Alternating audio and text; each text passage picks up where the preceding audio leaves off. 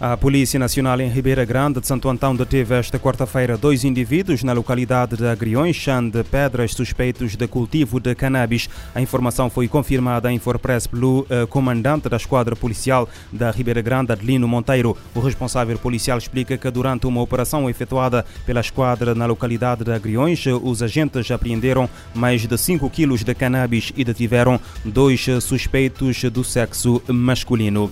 A polícia espanhola deteve uma mulher de 27 anos por alegado crime de maus tratos ao filho bebê de apenas dois meses. A criança deu entrada no hospital em Alicante com cinco costelas partidas. Segundo informação revelada pelo jornal Informação, a detenção da uh, progenitora ocorreu depois de os médicos terem uh, descartado que os ferimentos do menor fossem acidentais e ter ainda detectado outras lesões anteriores às fraturas. Assim, acionaram o protocolo que culminou na detenção da mãe da criança. Tanto a suspeito como o companheiro negaram qualquer responsabilidade perante as lesões e o caso está agora a ser investigado.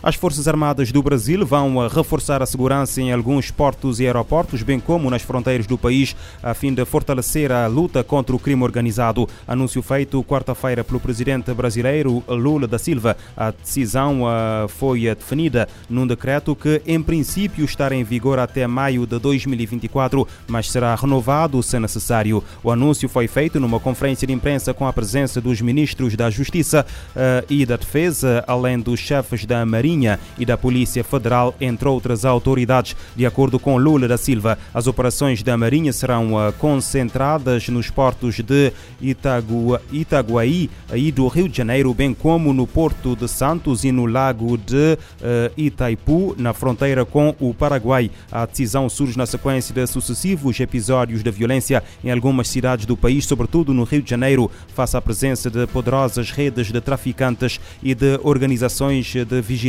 conhecidas como milícias.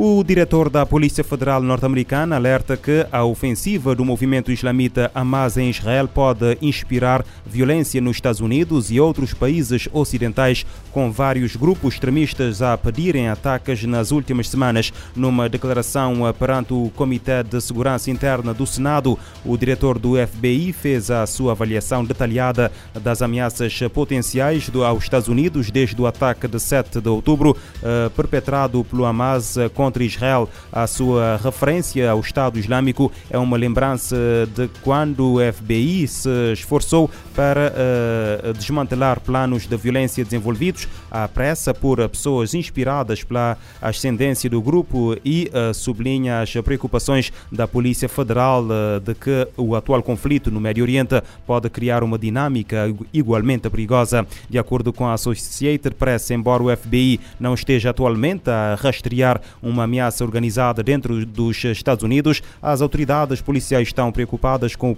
com o potencial de ataques por eh, indivíduos ou eh, pequenos grupos, como ocorreu durante a ascensão do Estado Islâmico na Síria e no Iraque há uma década. A agência já registrou um aumento nos ataques a bases militares fora do país e espera que os ciberataques contra a infraestrutura norte-americana piorem à medida que o conflito se expande.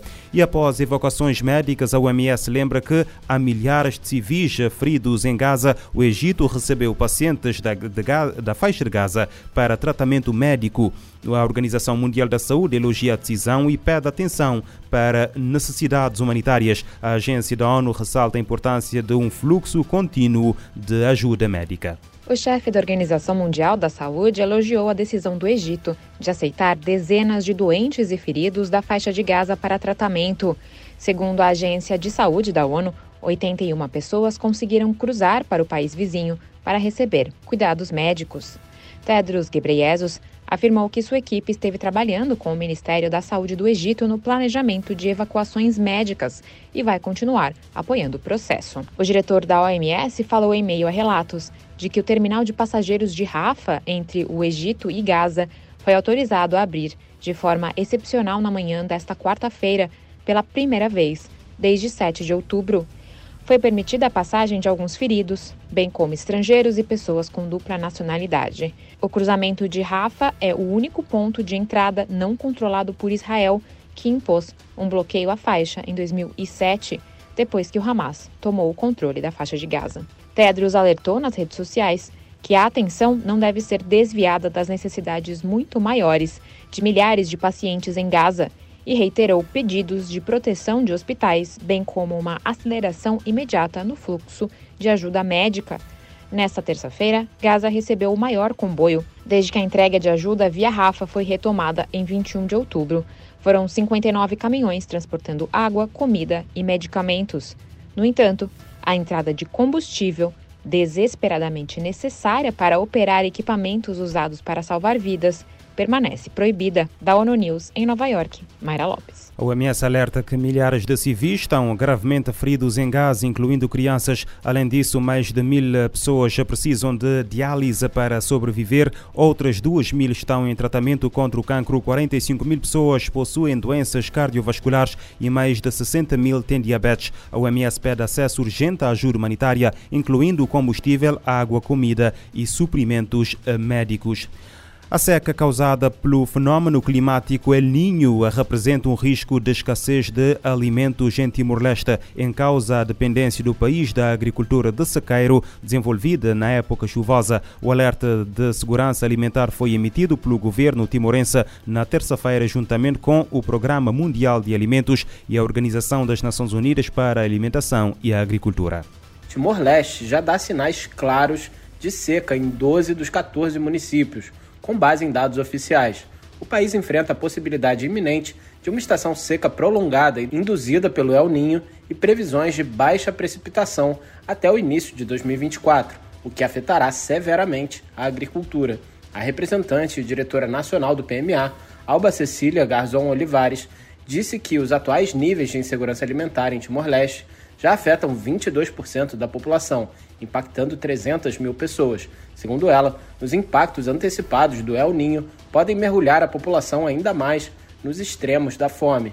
A última seca do El Ninho afetou mais de um terço de todas as famílias, com três em cada dez pessoas no país sofrendo escassez de alimentos entre 2015 e 2016. O alerta de outubro descreve as ações que estão sendo tomadas para preparar as comunidades em todo o país. O documento também inclui as análises e dados mais atualizados sobre os municípios em risco, com Oecuse, Vikivik e Likika atualmente avaliados com o nível de risco mais elevado. O alerta estabelece uma série de ações de mitigação imediatas e de médio prazo, incluindo a necessidade urgente de prontidão operacional para adquirir arroz em escala para aumentar a reserva nacional de grãos. Além disso, é necessário garantir o armazenamento seguro e o pré-posicionamento de alimentos e apoiar os agricultores com melhorias na agricultura e na distribuição de água. Da ONU News em Nova York, Felipe de Carvalho. Seca provocada pelo El Ninho coloca Timor-Leste em alerta de segurança alimentar.